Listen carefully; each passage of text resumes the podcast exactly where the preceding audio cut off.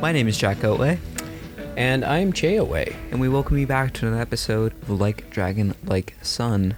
Yeah, it's a father son po- podcast about all things Dungeons and Dragons Yeah, you know, from time all sorts of bits and bobs, fifth edition, and sometimes earlier. and older. And uh, yeah, It- it- you know what? I, I I was looking through all of our amazing amounts of Dungeons and Dragons stuff, and I couldn't help but sort of think, wouldn't it be great if we had some place to store all this stuff? I mean, where does it all go? You know, and how many adventurers out there, maybe you, good listener, have thought this, where am I going to keep all this gold? Sure, and there's strongholds or banks or wherever, We right? have talked a bit about this, but come on. Go on, it's not really- magical enough. Really, and, and what if you've got something really special Mm. you want to keep like hidden? You know, like we've got some, we got some like hand painted minis in there that Sure. I wouldn't want, you know, any old beholder getting his hands on. Oh, certainly not. So, uh, what do you do with them? Well, the answer is clear extra dimensional spaces.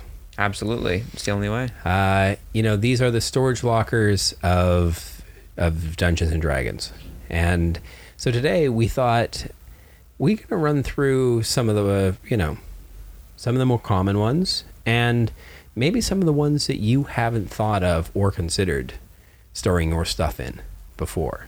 Yeah, something maybe you should consider, you know, as an option, especially if you're a wizard or caster, because there's some spells in here too. And and we're also going to go over some of the the safety warnings and precautions that come with the responsibility of owning extra dimensional space. sure, it's important. Um, so first of all, check what is extra dimensional space.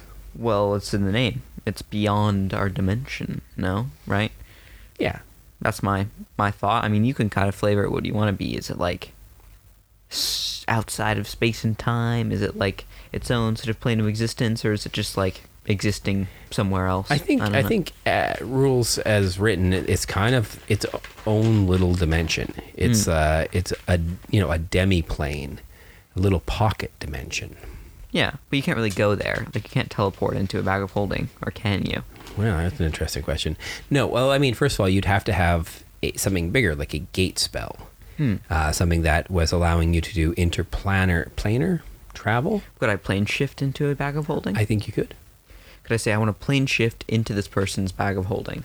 I think you'd have to have familiarity with the inside of it, though. So somebody would have had to Right. put you in that bag of holding for a while, and you would have had to That's not maybe terrible. maybe leave something in it, something of yours, something personal. Hmm? Um, that would definitely help find it again. Doesn't it, yeah? Don't if you have an uh, object from the bag of holding, wouldn't you like get instant whatever? Right? Because if you have I an suppose, object, it's but like only again, you've got to watch for spells and things that allow you to go to another plane of existence. Right. Um, there's a lot of things that don't let you do that, uh, and also things like scrying. Scrying doesn't let you look for things that are not on the plane of existence that you are on. Ooh, that's a good spell idea. One that kind of like a a fine thing that like supersedes all of other things Yeah. that prevent you from finding. so if you push it like I can do like a super special crystal ball or things like that, things way for you to like look beyond your own dimension across dimensions. It's a great way to find things that are lost in the astral sea, perhaps as well. Mm. Um, which is A unfortunately yeah, something that's, could that's, happen. that happens when you start dealing with extra dimensional All right, space. let's, we'll get let's to that talk in a a little minute. bit about what options we do have, starting with, of course, the most classic option, um, the bag of holding. Good old bag of holding. Mm. It just holds infinite amounts of stuff, right? Well, not quite. Although sometimes DMs will get let you get away with quite a bit. Yeah, don't, DMs don't let your players get away with it. There are limits. Sure. These things are not bottomless bags of holding. No, They are. They have a bottom. they do surprisingly, uh, and that bottom is about two feet, uh, or sorry, four feet deep. Yeah. So, Whoop de doo. not. I you stand inside a bag of holding and pull it up. It comes. It, well, if you're, a, I suppose, if you're a halfling, it goes over your head. But that's pretty good. if you're, if you're a Goliath, it comes up to your Maybe- thighs somewhere. sh- no, no, Goliaths aren't that tall. All right. Um, it can hold up to 500 My, f- my pounds. firbolg was was eight feet, so it might have come up to his waist. Well, that's a tall. That's a, exactly. That's a tall firbolg He was. already. A, he was feet. a tall firbolg. Yeah. Uh, 500 pounds, so maybe your turtle's struggling, but everyone else should be fine. So Um, how much? How many pounds does it hold? I, a turtle? No, no. And I, how much? How yeah? How many pounds can a turtle hold? I don't know how. Well, it can. It, the bag of holding can hold 500, That's but a turtle is is 450 on base, I think. Oh, I see. So you So- can you can carry a turtle in your bag Sure, for short ten one. whole minutes.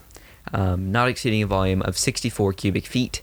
Uh, the bag weighs 15 pounds itself, regardless of its content. Uh, content, so it could be completely empty and still weigh 15 pounds. Or have a whole turtle in it. Sure. Uh, retrieving a, an item requires an action, so no sneaky pulling something out and then using it, or then like pulling out a weapon and attacking. takes a whole action to rummage around in the extra dimensional space and Yeah, pull it's not out. so much rummaging though, because as soon as you think of the item, it is on top, but it is an action. So if you Does it say that? yeah, Or is it just our own head canon for how? It, I'm don't think sure it it does says- say that. I think it's just Huh. A lot of um, a lot of haversacks and pockets, I think, do say that. Anyways, if it's not in the write up there, that's typically how it's been played. Mm. But yeah, your action is rummaging around. However you want to flavor, you know, your bag of holdings, ability to come up with stuff. But if in your game, it is an action to pull a healing potion from your magic from your bag of holding, and it is an action for you to give that potion to somebody, administer it. Right, that's two whole turns. well, some people let it do as a bonus action. I've seen Yep, that some home rule is pretty seen- common. Yep, that's that's that's not impossible as well. But just to keep in mind, or if you've had to bonus action dash, or not bonus action, if you're a rogue, you could do that. If you've action dashed to get up to a fallen comrade, and are using, well, now you don't even have an action left to dig into your bag of holding, right? Yeah. You have to wait to the next round. Yeah. And then if it's an action to administer the potion, if you can't do this bonus action, then you know what I'm saying. There's there's ways around that. You can always like use your action to take the potion out and then drop it, Mhm. and then somebody else can run up, grab it, and feed it to somebody. I mean, there's kind of ways to work as a team with that, but it is Yeah. slower to use a bag of holding than you think. True. The nice thing though is that you can, even if you wouldn't be able to access this in a store, if you're playing Artificer, you can make this pretty much at second level. Yeah. And so out the gate, you can get your party one of these bags of holding, which are game changers for it sure. can be an amazing way to sneak all sorts of like your armor and weapons into places, into a yeah. party while you guys are wearing like fancy like costumes and things. Oh, for sure. and nobody getting- thinks and yeah. nobody thinks oh you guys are a bunch of adventuring heroes and then presto changeo you run into the you know into the kitchen and everybody changes into their fighting outfits and then you attack. yeah attack the the evil villain running the party or whatever And you mentioned scrying earlier, and this is another case where you want to hide something. Here you go. You Can't know, see it. Just hide it in here. yeah Yeah. Um, unless you are like i said maybe you are inside the bag of holding yourself and then sure. you know it's dark they've closed the lid on it you don't have a torch or night vision you could be like oh i can scry for items in here Mm. Uh, the, bag of holding is not the only one though, and that's sort of where the controversy. does that work if you're in the if something's in the dark and you scry on it isn't it still in the dark Yeah, well, if you have the vision to see it anyways, you could still see it, i suppose or you'd see it's in a dark space. Not a bad idea though. Get somewhere dark so some creatures can't scry on you. You keep it in the dark. Pretty good. I've always thought there's also like doesn't like lead like shield certain amounts of seeing of, Certain- of spells and things. It's certain spells, and you got to kind of orient it right. So I always always thought that uh, in D and D, like shouldn't one of your first stops when you get a bit of coin be to stop at the local blacksmith and have them whip up a nice like solid lead box for you? Sure. Because at some point you're gonna get I guess magic item that you don't want. Well, just like a lead lining. Like if it's Yeah, a lead something. box, you're to touch the lead and then eat the lead, and, and it could be dangerous. But Fair enough. All right. So, with some sort of, you know, lead lined box of some sort that's not huge, you know, small enough that it still fits with inside your bag of holding. And then you've got like, you really got it doubled up at that point. True. And if you're wondering what these little crinkling and throwing sounds is, we've got our own cat treat bag of holding here that I- I we're feeding our you can hear that in with. the background or not. But uh, for those listeners familiar with our uh, podcast, know that there is a, a cat familiar who we, we, we don't have any control over actually. No, I actually don't know who Uh, I casts think spell. Just- he's just been here a for- menace. He is, and we we have only one one uh, ability to keep them at bay. Our animal handling check is only made possible through the use of of these Of kitty treats. kitty treats. Um, and that gets us onto maybe some other different items, like a portable hole, perhaps. uh, well or something. Here's yeah okay portable hole. Let's do portable hole next. Sure. So portable hole is. I think it's this is in my mind is always and even though the anime the illustration for it in the book um, definitely leans this way where it looks like a, it starts off as a little handkerchief, a little dark silk handkerchief that you pull out of your pocket and you unfold and you unfold and you unfold, and it becomes this this big black sheet that then when you sort of set down the ground, suddenly whoop becomes this ten foot hole. Uh, so it's already like much bigger, much deeper than your bag of holding Sure. and and for you know adventurers who've sh- just showed up in the the dragon hoard or whatever and you're like how are we getting all this gold out of here well voila i now have a you know 10 foot deep 6 foot wide pit start shoveling Pretty good. I mean, if you want to fill it up. I mean, I thought of a scenario where you could like fold it out, and then before it touches the ground, you like slide it underneath a door, and so then it rests on the other side of the door, and you could then sneak people through like that. oh just like see if you can like Frisbee it under the door before it hits the unfold ground. unfold partly under the door so that it's now that little tunnel that goes Or like unfold it, but it doesn't turn into the hole until it touches the ground, right? I, I, I yeah, it doesn't. gotta touch a solid don't know if surface. it's if it has a. Yeah, I mean, I, see, the hole doesn't appear in midair with it. I don't think. No, it doesn't. It's got to be honest. It says against a solid surface. But you can't use it as a portal. So if you put it against a wall, for example, It works. So, yeah. That works. It, well, it doesn't become a hole through the wall. It's just a. No, that's what it I just mean. goes into this Right. extra But dimensional you could like slide it under a door and get people through that way if you wanted to. yeah, maybe. Do you have to unfold it all the way, or can you unfold it into a smaller size hole? How big is it? Like how wide's the diameter? I think it goes out to Six feet six in diameter, so it's like three feet each side. Six feet's you- pretty big. Yeah, yeah, that's really You big. can't really frisbee it. Um, well, the thing is, I, it, again, up to your DM, talk a little bit about do I have to unfold it all the way when I lay it down? If I fold it out into a one foot wide, or let's say it's going to be wider than that, it's got to be, you know, let's make it our three foot wide, six feet long. Like I fold the edges in on it and make more of a rectangle rather than a hole. That looks like something. Could I, you know, scooch that under a door? And hmm. You know, if we do push it through underneath the door like that and it settles, then does it suddenly go become this little trench under the door? Although it is Regardless, is ten feet down, so It's pretty well. The people can climb out as an action. It says. yeah, No I issue. suppose. But this ten feet is still could be problematic for your gnome or something. Well, it says no matter what, a creature can use an action to exit the hole. It does sound like the sides are not as slippery as I think there's like magic that floats you out or something, or helps you. Um, but there's also we don't even need to worry b- about putting it all the way because a creature can use its action to make a strength check even if it's all folded up. Oh yeah, you can to make push- its way You out. can fight your way out. If somebody throws you into a portable hole, you you can like it's basically like being somebody putting you under the the covers or the blankets. You can like Mm. wrestle your way out of it, and you can keep trying actually for ten whole minutes. That is the standard length of time that you can survive once somebody's pushed you into an extra dimensional space. Ten minutes. And after that, then you have your constitution. You have to hold your breath at that point. So you've got whatever your constitution modifier is plus one minutes more Okay. before you start dying. Well, it's pretty good. Up to 16 minutes. Yeah. Probably like 12. Well, and if you get if you get ten chances per minute to make a 10. dec- No, you get way more than that, no? Or I guess yeah, 10, t- no, you're right. 10 per minute. So I got you 100 know, chances. I got hundred try- attempts to make what DC? No, what's it? DC fifteen per strength? minute? No. No, two is, would be, it would be 10 Yeah, per ten minute, rounds per right. minute. So we got yeah. Was it DC fifteen? 10. DC ten. Easy. Yeah, 50% so chance. I should be able to at some Get point stop rolling below ten. What you really got to do is like restrain them or grapple them or keep them from being able to escape somehow. Mm, Or, yeah, like petrify out. them first. Sure, petrify. That's a great option. Um, although, Then they don't suffocate either. true. It's like Exactly. carbon petrification is the carbonite freezing Sure. of Dungeons and Dragons. Yeah, kind of is. Um, but again, this could also be used to sneak people in or out, uh, where you hide your big or person Hmm. Well, who's not supposed can to be there in the get portable whole, hole. You can get the whole party into a portable hole. Sure, and then you sneak in, just someone with a handkerchief, and then shoo, they can all just come out, come out, Just come out, come whatever out, you come out. do, don't put your portable hole inside your bag of holding. Or what you do is you give the portable hole to a familiar who carries it and drops it on Oh, the yeah. roof, You could do that. and then everyone hops out. Even On- if it's but they'd be you hopping out onto the roof. out Yeah, onto yeah. the roof or anywhere, right? That a familiar could go that others can't. That is kind of cool. Yeah, or you could do like a little bandana around your little rat or something. Yeah. I don't know. That is cool. It depends how small you could fold it up. If you can fold it real small, you could give it to like a tiny. Well, like this is just it. If familiar. also say uh, at that point your druid finally gets to become a flying, small flying creature. Exactly. Um, you know, we're not talking about giant eagles or anything at this point. Uh, what's the first thing you can turn into when you're flying? They're kind of small, aren't they?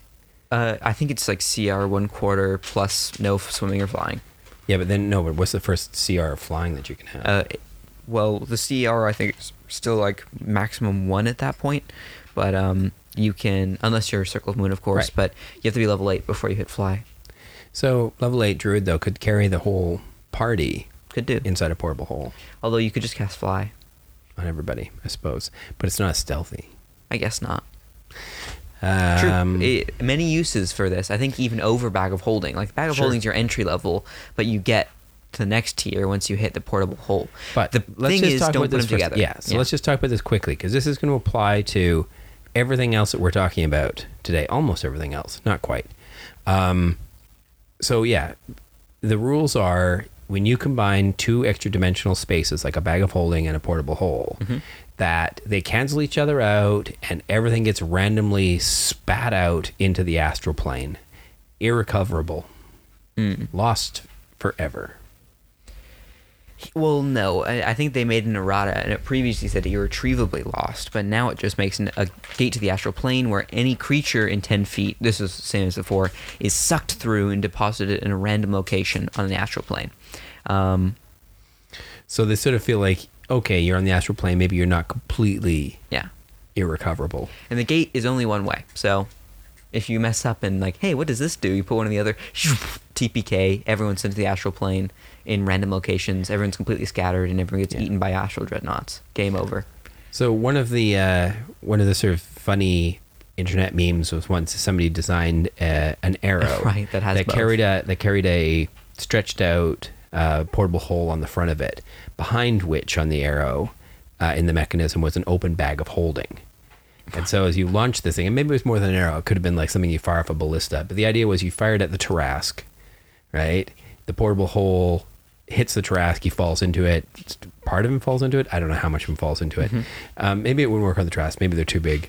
Yeah, 10 Um, feet's and pretty big, so as long as and it hits them and they touch and each then other. That as they fall into that, the bag of holding is then pushed around the outside of the portable hole, and voila, zapped immediately off to the astral instantly plane. astral plane. It's It's, not clever. actually isn't. There's a gate that actually appears. Is kind of how the rules are written now, right? But any, And- it's not just by anything in the gate. It's anything within ten feet of the gate. yeah, so gets- really, you, everybody's got to stand back. depends how big your this whole thing gets is, like but- swirled into. Um, so yeah, that's this is the the caveat that comes with these things. It's very easy to get yourself in Mm. trouble. If I were to like, if my players were to do this, I'd let them do it, but be like, okay, someone just sensed this happened, and now the international magic police are after you. international match, sort of like the time time cops. like, what did you do? And you like see like a little scar in in space, and you're like, You want another that? one with the bag of holding. Well done. You you had to tear us. Uh, uh, you had to rip the the multiverse. All right, bag of holding rights for your reality has been revoked. Like, yeah, it's, terrible. Um, Uh, but there's one more in this trilogy of holding items, which are kind of listed in all three, which is the handy haversack. yeah, it's it's again. A, I I think of the commoner sort of ones that you sort of find. This is actually rare, but but you know what I mean. The Yeah. ones that that seem to seem to show up. The haversack's sort of the next up on that list, and um, it's a little bit different. Instead of one kind of big pocket to put into, it's got several sort of Mm. different pockets. And a haversack, for those of you confused, is essentially a backpack. Yep, it, it kind of just looks like a backpack. Even the image just has like a bunch of cool stuff on it, like a there's like a harp and like a sword and like a flute and some healing potions. Like it just looks like a good- good old adventurer's backpack. But you open it all up, and all of them are like little mini bags of holding. Yeah. um, which is cool that you can kind of separate and have compartments of bags of holding, like a, a cabinet of holding or something Sure. like that, or a handy haversack. Um, so essentially, there's two side pouches which are up to 20 pounds, not exceeding volume of two cubic feet, so not that big, but still not bad. Um, better than real pouches. Uh, then there's the large central pouch, which can hold up to 8 cubic feet or 80 pounds of material, um, although the bag always weighs 5 pounds. One third that- of bag yeah. holding. So this is the real advantage for uh, for lower strength characters, especially if you are using encumbrance. Which now that D and D Beyond's got that all fully set up, there is no reason not to. Even these things are really cool in D and D Beyond now. Um, to move items from your bag of holding to your haversack is quite easy to do, and uh, And it does make things a lot lighter, a lot easier to carry around, and much easier to calculate sort of weight. So now you can actually have it if you're wearing carrying too much, that your encumbrance slows you down. Um, and I think for anybody who's been playing D and D for a while, that's definitely the way you should be going with this. Yeah. Uh, there's a couple funny notes where it, it has some special limitations over the other versions. Where this one, if overloaded or if a sharp object pierces or tears it, um, the bag ruptures and is destroyed. And if it is destroyed, everything in it is lost forever. So there's a stipulation for you. Um, my favorite thing is to turn, like like you said, petrify someone, true polymorph them, um, any imprison them, do anything to make them into an object, and then put them in this bag, cut it open, and then they're lost forever. Yeah, that's a that's a huge drawback. That one. Yeah. Um, even if you just overload it, if you put a little bit too much in, the whole thing explodes and everything is and again, lost. so this is as a DM, you know, kind of a fun risk reward sort of thing. Like you can hand out more and more stuff to your players, and then sort of like you can give warnings. Like you're like, it doesn't look like it's gonna fit. You want to try and jam it in? Mm. If the player's like has got a particularly greedy, somewhat flawed character who like cannot help but jam everything in their bag, like yeah, push it more. I squeeze in more. Oh, it rips, something, rep- but even if you put something sharp in, it could tear it. and then Um, poof. everything's gone. Uh, no, yeah. and we've already talked about this before as well. Nothing kills a player more. Than losing their stuff. yeah, I mean, you can kill their character. They Not- like get not over it. character. I could see like a monk You that's very like non-material, you know, yeah. like a very Buddhist monk that's like, mm, I'm not connected to any of my objects. I just need my fists. I want armor defense anyways. And then like the the fighter's like, no, my full plate is so expensive. My plus three legendary Vorpal sword and whatever, right? Um, My big lance that I was carrying this whole time in Sure. a handy haversack. Uh, the artifact, it says this artifact, even though it's not an artifact, always turns up again somewhere. Uh, another rule is if the haversack is turned inside out, its contents spill forth unharmed, which is interesting because does that mean no matter how far it drops, it's unharmed? like you could dump stuff off a the cliff, and it just like falls and it's just fine. Slow falls down to the bottom. I don't know if it's slow fall. Maybe it just goes full speed. It's just unhurt, just like dink, and just like protected as it falls. Um, I don't know how you'd rule that or its funny implications, um, but I think there's some use for trickery or sly wording um, there. So I that's kind of a funny thing as well. Um, if, if a breathing creature, again, it has 10 minutes before it starts suffocating. And the same rule, finally, where if you place it in something else, like a bag of holding or portable hole, both are destroyed and everyone in 10 feet is sucked in. Um, but that's kind of the the bread and butter three items that are all kind of going together. Um, where there's the the super small cloth that is actually really perhaps the most sophisticated of the three. Um, the handy haversack, which is like the kind of bag of holding plus, but it's kind of high risk, high reward, and the bag of holding, which is just your bread and butter standard classic. Yeah, and I mean, there's a couple others here worth mentioning. Mm. Uh, a little less known, but I think amazing if you're playing anybody who's sort of got an archer sort of focus or vibe. The quiver of Ehlonna Sure. Is pretty sweet. It's essentially a a quiver of holding for missile weapons. Um, and it's funny because it's got slightly different chambers in it. One that is just for arrows, which Yeah. is kind of Or awesome. bolts, I think. Or bolts, yeah, you know, smaller size things. Hmm. And so it's got a dimension within it, um, although the quiver itself is one size. But then there's another compartment which allows you to put spears into it or javelins, That's pretty cool. um, which is pretty fun. You can also Um, hold like long objects like bows, quarterstaffs, quarterstaffs. and spears. Yeah. Yeah. Yeah, I, I wonder, like, can we can we squeeze a lance in? Yeah.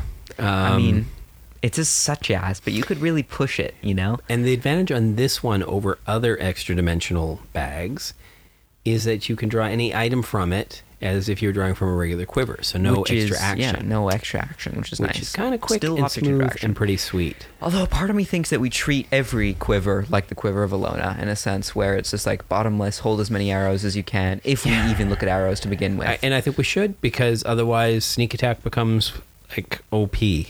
Sure. I think if you know your your rogue suddenly thinks, "Oh crap, I've only got 20 shots before we need to reload." And look, there's rules for recovering ammunition and all sorts of things, so maybe they got more than 20 shots, but it does make them think.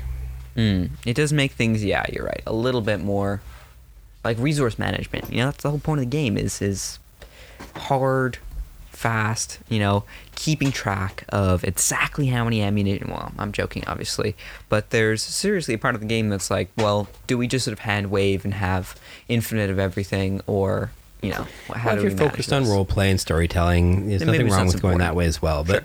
you know, if you can combine all these things together, it just puts extra challenges on players, and challenges can be fun. Yeah.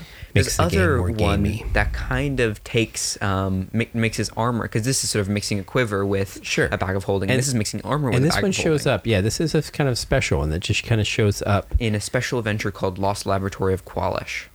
Um, and it's cool though, right? Like, Mm. so it's it's called Heward's Hireling Armor, um, which is the same Heward as the Handy Haversack, right? Yeah, you might recognize it. The branding's on point. Um, Um, the nice thing about this leather is, armor. sure, it's not only plus one though, but plus- it's got something else. Yeah, plus one leather armor. Um, that it's got little pockets in it. Mm. That little extra dimensional pockets. Each pocket can hold 20 pounds of material, not exceeding a volume of two cubic feet. Uh, yet the armor always weighs 10 pounds. So this is crazy. That's 120 pounds worth of gear that your rogue can be carrying Yeah. on for only 10 pounds. That's awesome. And it's leather, so that you're not in any problem with that. And on top of which, it has one extra feature, which I think is brilliant. Mm.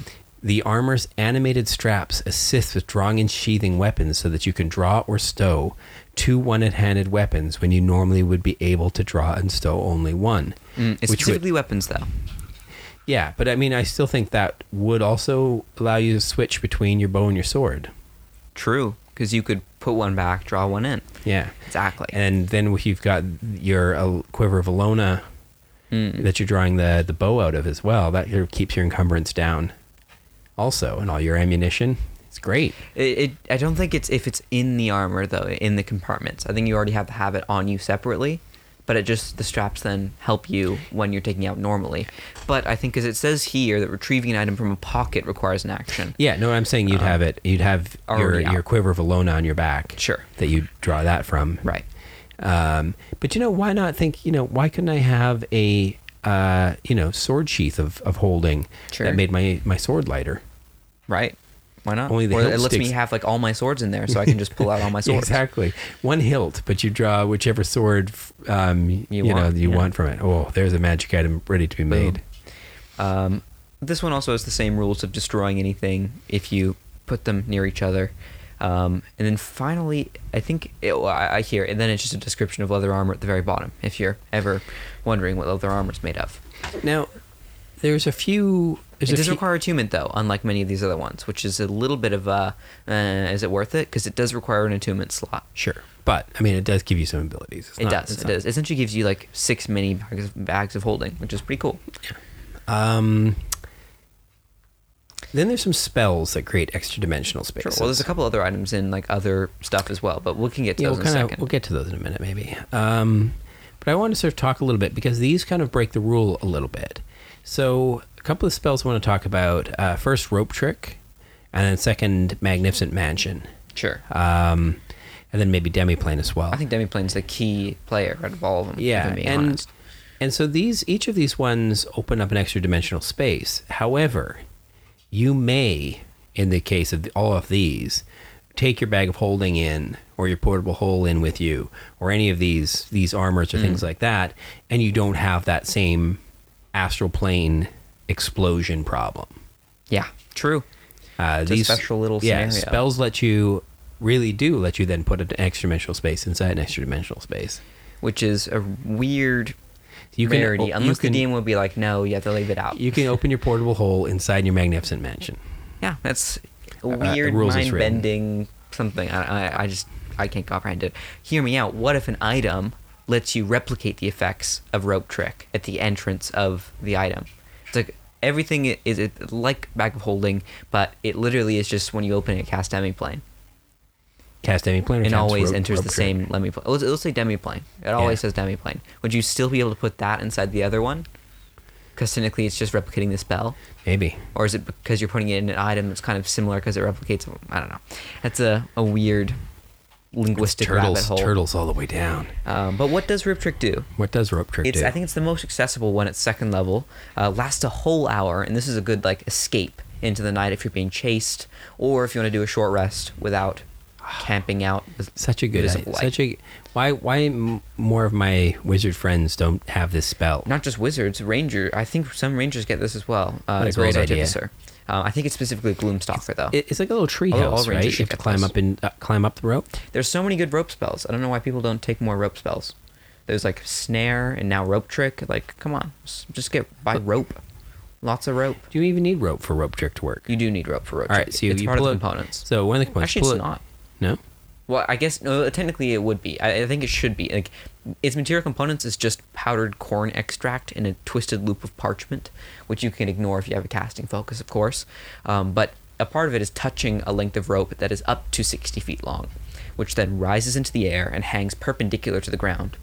The upper end of the rope, oh, which again is weird if there's like a slanted ground, because then does it kind of like do a diagonal thing? Like, I don't, uh, at the upper end of the rope, an invisible entrance opens to an extra dimensional surface or space that lasts until the spell ends. Um, or again, do you, if you reverse reverse gravity, can you have it so that it opens downwards? I don't know. If your Interesting. if your whole party's hanging on the side of a cliff and you cast it, does it? Do you have to like side, go you have to- sideways? hope that it's just like hanging and try to get over. I don't know. Um, maybe it wouldn't work because it's not really ground. Um, it can hold up to eight creatures, um, but it can be reached by uh, climbing to the top. And so the longer your rope is, maybe the harder it is for enemies to get inside. Um, Can you adjust the length of the rope? Because it also might be harder for your party members. Climbing. well, the thing is, climbing you rope can is a strength pull check. the rope up into the space, making the rope disappear, and so you can kind of help them by pulling the rope as they're holding on if they don't want to climb. Um, the thing is just holding onto a rope, or get a super short rope, like because it does it doesn't say how long the rope needs to be. It just it's up to sixty feet, so you could have like a you know one foot long rope that just you throw it out and just just like super tiny like have to duck into it almost, um, or do it the sort of the size of where everyone's sort of standing, so Five it's foot- not a, a huge or four foot rope or something. Um, where he just ducks underneath it, stands up, and then boosts themselves into it. True. It can't hold large creatures, so if in the middle of battle your rune knight wants to step in, they're gonna have to shrink down first, or your But it can hold how many medium creatures? uh, up to eight medium or smaller That's creatures. amazing. So it's like a whole party plus your little familiar friends. right. Uh, the rope can be pulled into the space, making the rope disappear from view outside of the space. And Um, as previously mentioned, if you need to fit more, fit more people in, you put them in your portable hole first. very true. Um, Only for ten minutes though. Like enemies could still get in theoretically if they also climbed up your rope but a couple things to note is attacks and spells can't go through the entrance uh, into or out of the extra dimensional space um, but those inside can see out of it as if it were through uh, a, a three foot by five foot window centered on the rope Three by five. That's pretty huge. it's a pretty big window You see what's going on. yeah Is that looking straight down below you though? Essentially. we'll be looking at the exit. well i guess you could kind of duck your head out right and look out I guess. straight below. I don't know. Because it's centered on the rope, right? Yeah. Uh, anything inside the extra dimensional space drops out when the spell ends. Uh, how big is the extra dimensional space, you might ask? How big is it? Doesn't say. Big, big enough for eight people. Big enough for eight people. That's all that matters.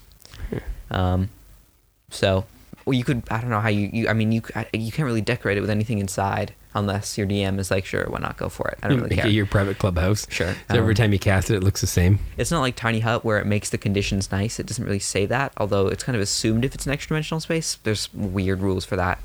Um, but it lasts for a whole hour, so if you need to store some stuff in like a little hideaway that no one's Yeah, gonna find for an hour, Tiny Hut it's not here. too bad. Is Tiny Hut its it's own- not extra dimensional, no, but it is Mm. kind of like your own little bubble dimension that exists. It's like kind of setting up a tent, but it's not extra dimensional, no. And it ends if you leave it, so it's not really that useful. What other spells we got? Uh, some other spells we have. You mentioned Magnificent Mansion, which is another one that's kind of like limited in that its one's, time. but it's huge though. It is real big, 24 hours, um, where you can make kind of whatever you want it to look like, right? And you can Um, leave stuff in it, can't you? Not really, no. No? When, when it closes, anything you put inside is forced back out. Ah. Um, which is why it's kind of limited over the superior, in my opinion, demiplane. Uh, although you don't get a bunch of servants that serve you and Yeah, yeah. There's all nice, that. There's a fun role play vibe of and- the mansion, but nothing can be. It's not good for carrying things, really. You could serve a hundred people. There's like any floor floor plan with like 50, 10 foot It, it's cubes. clearly it's yeah. It's the ultimate it's- long rest yeah, like it's solution. Twenty four if, hours. if rope trick is your like low level wizardly, like we can get a short rest safely. This is like you can get a long rest, long like that's rest like safely. lavish. Yeah. Um, and bards and wizards get this one.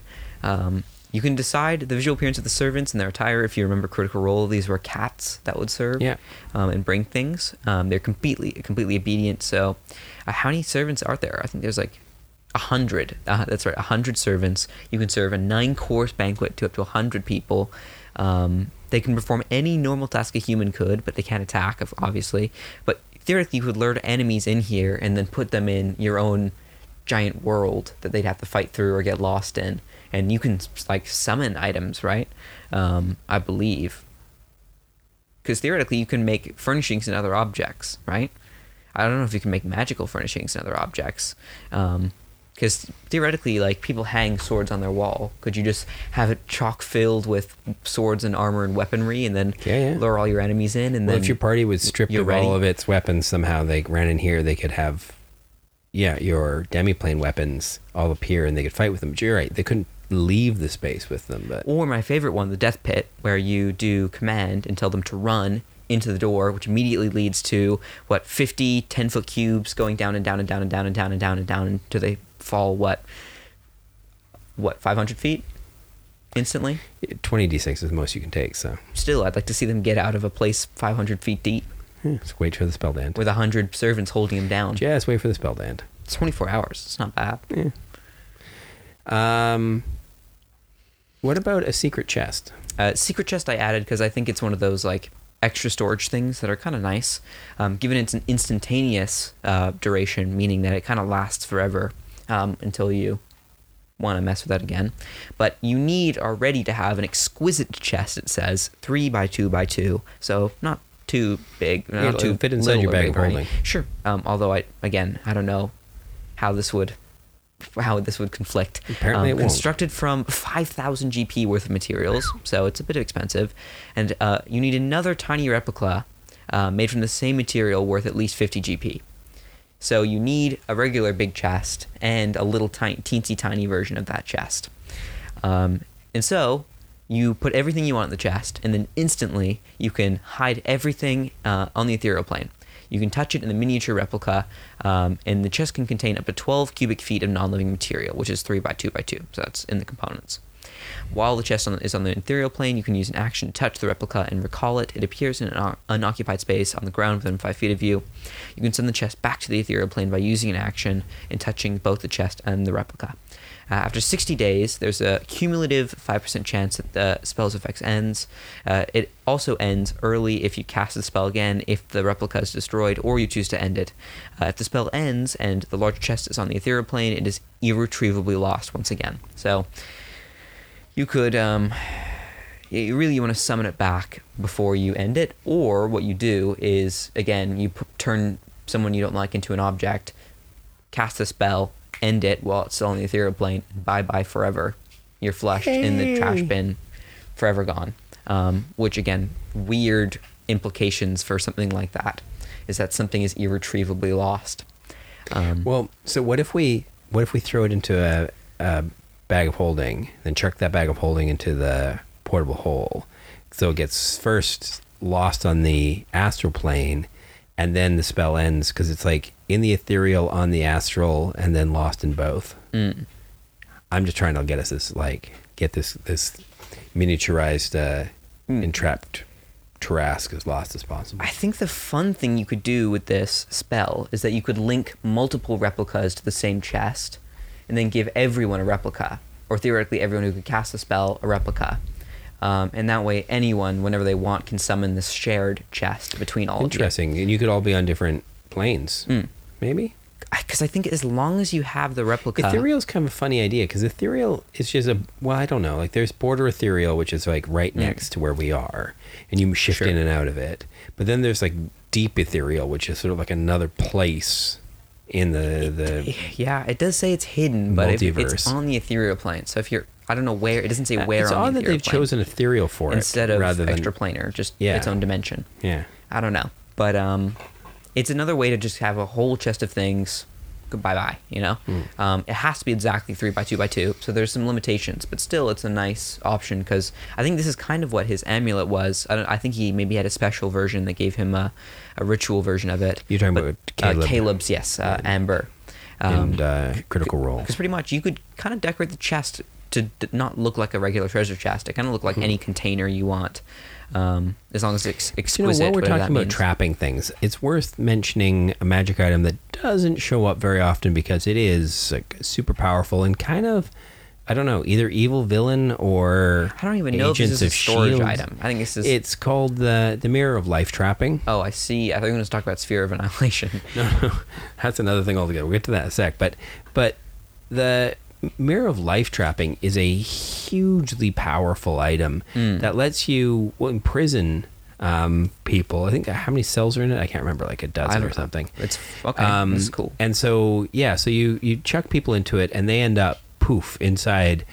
Each each cell is its own demiplane Mm. within this mirror, and it's just like a foggy space that's infinite. They can wander around, but they can't see more than like five or ten feet. They don't need to eat or sleep or breathe or anything in that time. So they're kind of like just in suspended animation. There's 12, I believe, extra dimensional cells. And so then you just call out their name to the mirror, and then boof, you can see them. They can hear you and talk to you, and um, and then you can like either you can bring them out or leave them in there or whatever. You can have chats with them though. Um, but if you put try and put more than twelve people into it, one of them gets spit back out again, which is kind of funny. Ooh. Um, wait, wait, wait. There's some cool stuff in this that have some weird implications for immortality as well. Because you could theoretically trap yourself in this because you don't age and you don't need to eat, drink, or sleep, right? Yeah. I mean, it kind of sucks because can you not leave like Well, through extra dimensional stuff? The, the question becomes how much how much workshop material can you take with you? Well, yeah, how much can Can you bring cast with your? you? Can you cast? Uh, Can I bring my You should be able to cast magic man, magnificent mansion while you're in there. well, that's the question. You can right? because it says you can escape by casting a uh, portal spell, like anything that allows you, Oh, you the, to. But the thing is, you're still aging in your own magnificent mansion.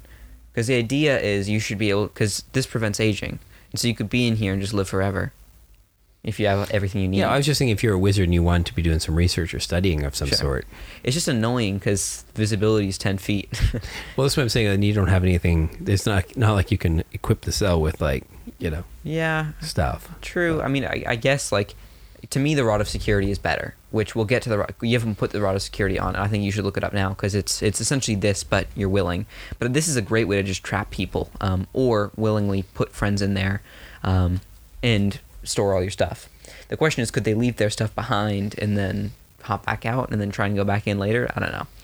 Can you choose which cell? I don't know. Um, if the mirror is shattered, everyone is is freed. Again, no implication on what happens to items. While within five feet, you can uh, speak the name of a creature trapped in, and I think you can talk with them. Right? That's funny. That's very evil villain. Uh, in a similar way, you can use your action to speak a second command word and free a creature. That's pretty fun.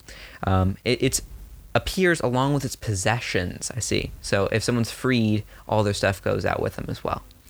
Um, so Yeah. something there. But it's always like sometimes they don't write quite enough to give you full closure on how much you can get away with. Um, maybe that's a part of the magic of the game, though. Uh, you see of Security, though? Yeah, I was just looking at that. So yeah, that makes this this one should be on the list as well because while holding the rod, you activate it and then instantly transports you and up to like 999 other people. Yeah, crazy. Uh, to a paradise that exists in guess what? An extra planar Extraplanar. dimension. Yay! this is such a crazy, crazy. I don't know why this is very rare. This should be like artifact legendary. It's pretty up there. It's actually insane. Um, and then yeah, this this also sounds like a pretty ultimate long rest, or even better, like downtime activity zone. It's 200 days divided by the number of creatures. uh, If it's just you. You can live in your own tranquil paradise for 200 days. pretty cool. In, you, I, I, you don't age while inside, right? Like Yeah. there's enough food and water to sustain everyone. It doesn't say how big it is because you for can each its hour you spent in there, visitor regains hit points as if it had had Yeah. spent one hit die. So this is really a tremendously good place to be resting, folks. especially for your barbarian. um, You don't need to be able to cast spells to do this. Anyone can just use its action to gain a 200 day vacation even without being able to paradise. have the whole time that you need to do a long rest, I mean, you spend two hours in here. Even let's say like what's like an average party of six, right? Yeah. That's like still what? How many days? It's th- over 33 days. Let's Yeah. take it to five. That's like 40 days you have of just straight downtime. Every, I mean, of course, there's things happening in the real world that compel you back to adventure, but like post credits, like what does your character do for the rest of their life? Oh, well, they they just spend their time in paradise, right? Actually, I think they do age. Maybe they change that and then the rod can't be used again for a whole 10 days. after 200 days of using it, right? Um, yeah, not the biggest concern in the world. Um, So you age pretty much like 10 days a year. actually, I, I think you they changed it where you still age. Mm. Um, as, but you can't, of course, take anything that was in there out of it. But the thing is, there's no space limit, so you could kind of bring, like, get 199 people to bring a bunch of stuff in, and for a day you can store like an entire town's worth of stuff in this paradise before bringing everyone back, um, which is kind of hilarious. Uh, oh yeah, no, it does say this. Yeah, creatures don't age, although time passes normally. So there's no time dilation. That's a weird thing as well, where some extra dim- dimensions have time dilation. They seem to try and avoid that with a lot of these items. Um, but still, immense amounts of healing. 200 day paradise where you don't age whatsoever. It's just crazy. Like especially stacked with like a, a druid that ages 10 times slower. Like you could in like an elf or something, you could like live pretty much forever. Well, elves already kind of do. And with sending, you can still like talk to people in the regular world. Like it's crazy. Uh, just to touch back though, there was the one other spell that we didn't really spell out, which was the um, demiplane, right? Mm. And you create a shadowy door on a flat surface that you can see. The door is large enough to allow medium creatures to pass through. When open, the door leads to the demiplane that appears to be an empty room 30 feet in each dimension, which is easily one of the biggest spaces. This is, however, an eighth level spell, so we're we're really casting the, the, The monster big- ones at big- this big- point. But this is the, this is the thing. It technically lasts forever. The door remains for one hour, but this demiplane space is eternal Mm. Yeah. until you destroy it. Right. The thing is, if people know where it is, they can go to your demi plane too. yeah. Um, so it's not like a huge like I get my own plane. I'm the me-. it's like not really. You get like a tiny thirty foot box, right? But it, this is this is a really great storage locker. It is. It's essentially just an instant hour long door to a storage locker, wherever you want. Yeah. Um, it's, it has to be on a flat, solid surface. Um, but you could put this onto enemies and have them fall through. Like you could set it up where the demiplane's filled with acid, and then you, You put it underneath someone and they drop it into just, the you the open the pit. door and you just have the party move wheelbarrows of wheelbarrows Sure. full of gold into it, fill the space, uh, you know, as much as you can in one hour. Well, well, moving just gear. put it on the ground and have it fall in like a I pink- suppose. like a little slot machine or yeah, whatever, just like, a little it's a it's a medium sized door. It's that You just pour stuff into, fill it up, Put everything in and there. then later on, I suppose, put it on a ceiling somewhere and open the door and have all the gold pour out. I don't know. Use the cast it with your eighth and ninth level spell slot and put two doors next to each other. Open them both up and you got like a double door. Put everything in. Right. Uh, so, anyways, there's some ideas for uh, demiplane, which is pretty pretty up there. Mm. Or the alternative is because if you, I guess hmm, the thing is you'd have to go somewhere, create a door demiplane there, then teleport somewhere else. Ninth level spell slot, put another demiplane door there, and for the next hour, you've essentially got like this little foyer gateway hub to pretty much any two points you want in the multiverse, which is kind of nice um, because you could theoretically set up one demiplane door somewhere, another demiplane door to the same demiplane somewhere else, and now you've got boom boom. Just walk through those two doors, and you can get to those two locations That's- for one hour, and it burns everything. But Yeah, it's a lot of spell slots being. still, you gotta you gotta like what move like an entire town to like two different places. Like you can't use a teleport spell for that. Like this is the solution. Now, sometimes when uh, making demiplanes like that, things get even more out of control, and we end up with uh, something out of out of uh, Icewind Dale's monster manual, Ooh, the right. living demiplane. Yeah, this one's which is a scary. demiplane spell that has become vaguely self aware. It is a shadowy rectangle, 5 feet wide, 10 feet high, which creeps along flat, solid surfaces and groans softly when it moves. when a living Demiplane encounters a creature small enough to fit through it, it tries to pull that creature into itself and then pauses the victim in an extra dimensional chamber. Ooh. Areas of wild magic and sites that have been ravaged by powerful eldritch forces can give rise to spell effects that become living beings. Crazy fun. Yeah. So, So, yeah, so yeah, when you think, oh, well, there's a great place to store gold, and we'll just do this and whatever, and then suddenly, you know, your storage locker starts thinking for itself and is thinking, you know what, Hmm. I'm out of here. yeah, not great. Um, there's also one more I thought I might mention, and theoretically it's uh, not amazing, but I think it's still quite a cute spell called Galder's Tower. If you ever heard of it, um, Galder's Tower, kind of like a, an alternative to Tiny Hut. Um, it was made, I think, also with the Lost Laboratory of Kwalish. Um, but the thing is, I think it was named after someone who was uh, ill, like chronically, terminally ill. Um, and so the designers of the adventure named it after them. Oh, nice. Um, and so they got a little spell. Uh, and it's essentially you can, for 24 hours, uh, by spending 10 minutes, make a two story tower of stone, wood, or similar uh, suitable sturdy materials. It can be round or square. Each level is 10 feet tall and has an area of up to 100 square feet. Um, access between the levels consists of a simple ladder and hatch, uh, and each level takes uh, one of the following form, uh, forms, which you can choose. So either a bedroom with beds, chairs, chest, and magical fireplace, uh, a study with, you, know, like, you, you get it, books, bookshelves, apartment. Which again, are the books empty these- or do they have this stuff in isn't them? extra dimensional though. This is No, still though, it's Yeah. kind of Interesting. Nice. Does pop um, up. A dining space with everything you need to make stuff, uh, a lounge, um, a washroom.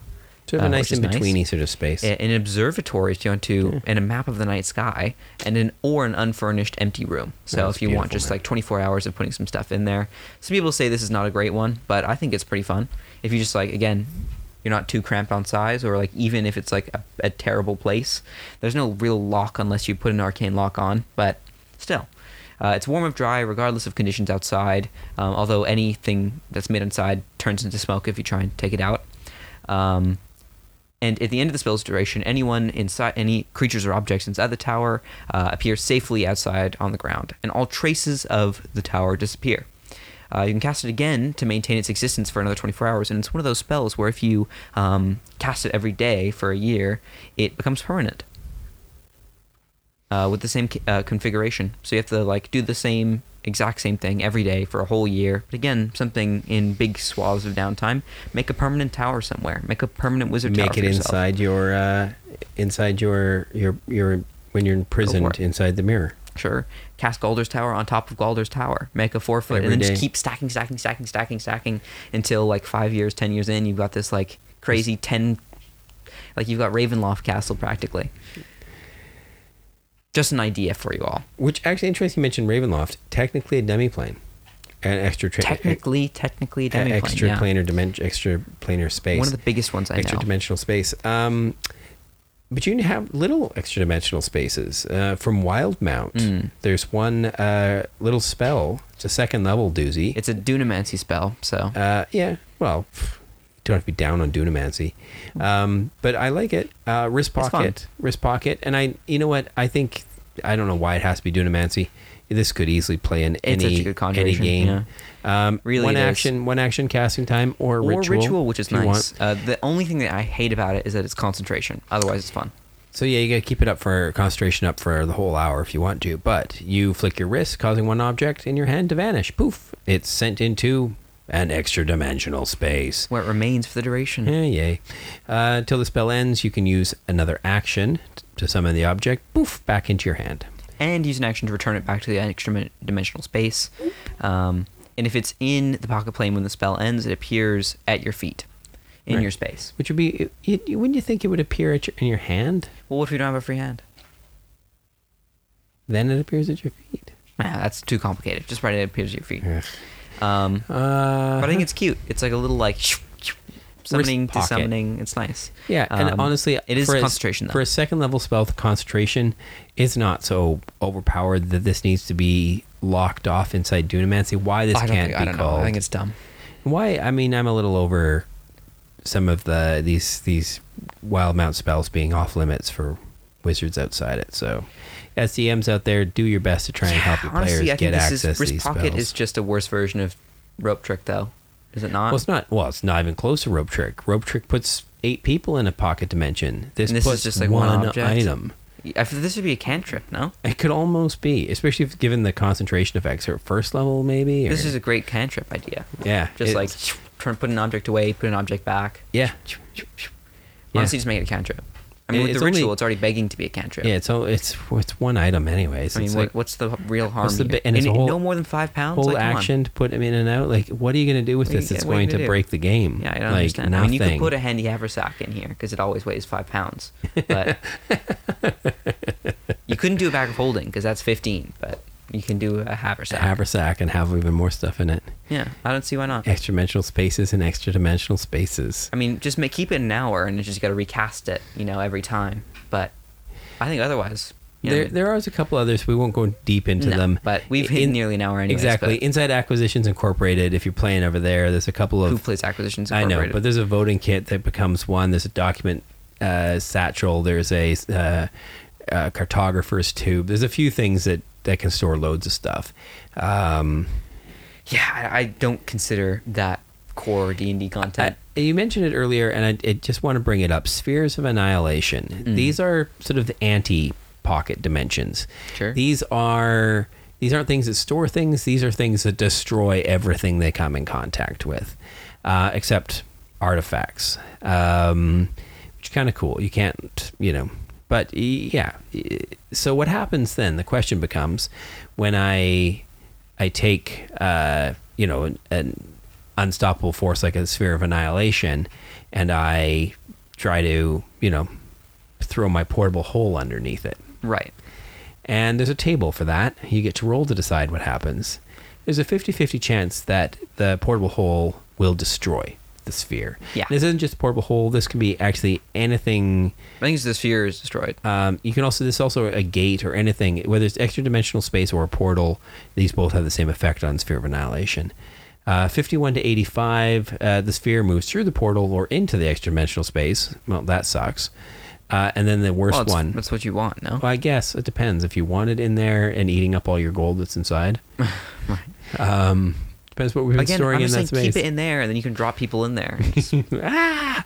um, yeah, could be fun. Uh, and then, of course, there's this like 15% chance that uh, a spatial rift sends each creature and object within 180 feet of the sphere. Six times the original. Oh my Or- god, no, that's so big. 18 times the original. Um, into a random plane of existence. Not just astral plane, just could be anywhere. And and I would suggest that wouldn't that mean that like each and every person affected by it could end up randomly somewhere different? yeah, and every object could end up. So as a DM now we're like playing like six different games, one on the uh, astral plane, one on the the, the lower I think that interpretation is one each, in right? the Feywild, one in because it could know. say the spatial rift sends all creatures to a random plane of existence, right? But it says each creature to a random plane of existence, which makes you think, oh, each one's going somewhere else, um, which is a funny one. And then finally, to touch on, of course, everyone's favorite, anti magic field. I just hate anti magic field.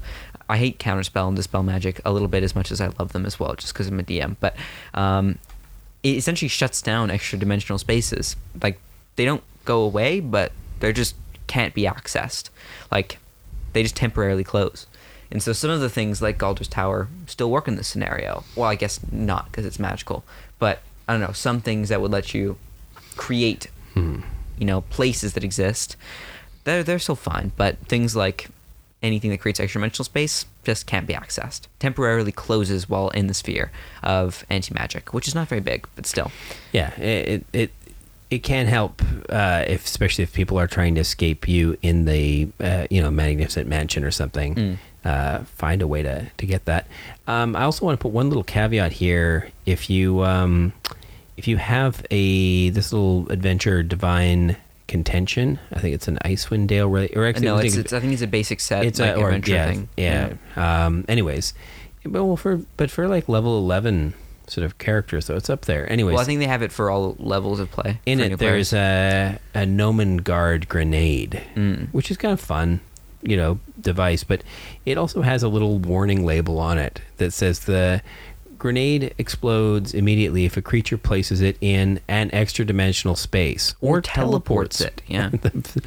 um, you know, and it's I like I I just think it's funny that every once in a while you come across this term, you know, extra dimensional space. And for a lot of the time that's like, you know, not going to be an issue. Although teleporting is something that players do a lot and if you've got this on you, that might not be apparent Mm. in the instructions when it was handed to you. Um anyways, it yeah, it can go off and uh it's got a lot of different effects, you know, po- probably Mm. everybody just takes some damage, but What I'd like to do with this spell is um, cast. I I guess Thunder Wave doesn't work, but there's a, a spell from Strixhaven called Vortex Warp, where you use um, Mage Hand from Arcane Trickster to put this on someone, and then Vortex Warp them to teleport them, and then kablooey, they Yeah, I take mean, a bunch of damage. They could, know. or just be stunned, or Or I don't know what- I don't know what the nor- Gnomen Wand of Wonder effects take place. They may take fire damage. They might get stun damage. They might get? They might slow get cast on them or something. Yeah, yeah. There's different things. But anyways, not that that grenade shows up very often, but maybe as a DM you can also sort of think about that in terms of a triggering Hmm. um, uh, or a trigger for various magic items. Crossing into extra dimensional spaces can be a little bit wonky and weird, Hmm. and some things may not work as advertised. compasses work in extra dimensional Exactly. spaces? No. Why the would clocks they? work? Who knows? I mean, those are just Um, gears, right? So theoretically, that would be fine. But, But again, you, you're saying things are timey wimey in these spaces. Maybe time doesn't run inside it the same way it does outside the it. gears so, tick slowly. um, like in, in places where things don't age, does the thing not turn or does it still turn? Because it says time pass. I don't know. So many different questions, so little time, and we're out of time. we Unfortunately, are today. out of it. Uh, Uh, our demiplane is coming to an end. our Well, spell's about sure. to end, so we'll, we'll just uh, at this point jump into our bag of holding and say, uh, "See you later, folks." Yeah, we've got 10 minutes before We'll, we uh, start suffocating. Exactly. We'll see you next week. All right, bye bye.